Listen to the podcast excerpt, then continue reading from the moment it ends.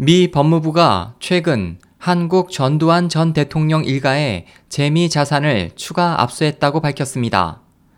이로써 올해 2월 전 전 대통령 차남의 미국 내 부동산 매각 소득 70만여 달러와 지난 3일 미 법무부가 밝힌 전 전 대통령 며느리의 미국 투자금 50만 달러를 포함해 총 120만여 달러가 압수됐습니다.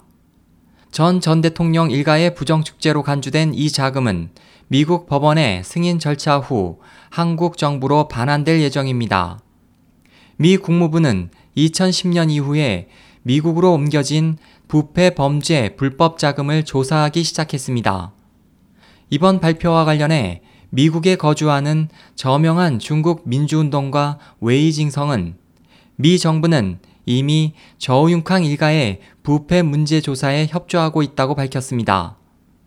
아펙 미 정부 고관 로버트 왕 씨도 8월 하순 미국은 중국 당국의 부패 조사에 협조하고 있다고 시사한 바 있습니다. 시진핑 지도부가 부패 척결 운동을 진행하고 있는 가운데 중국 당국의 발표에 따르면 2013년 해외로 유출된 불법 자금은 1.5조 달러에 달해 전년 대비 50% 증가했습니다.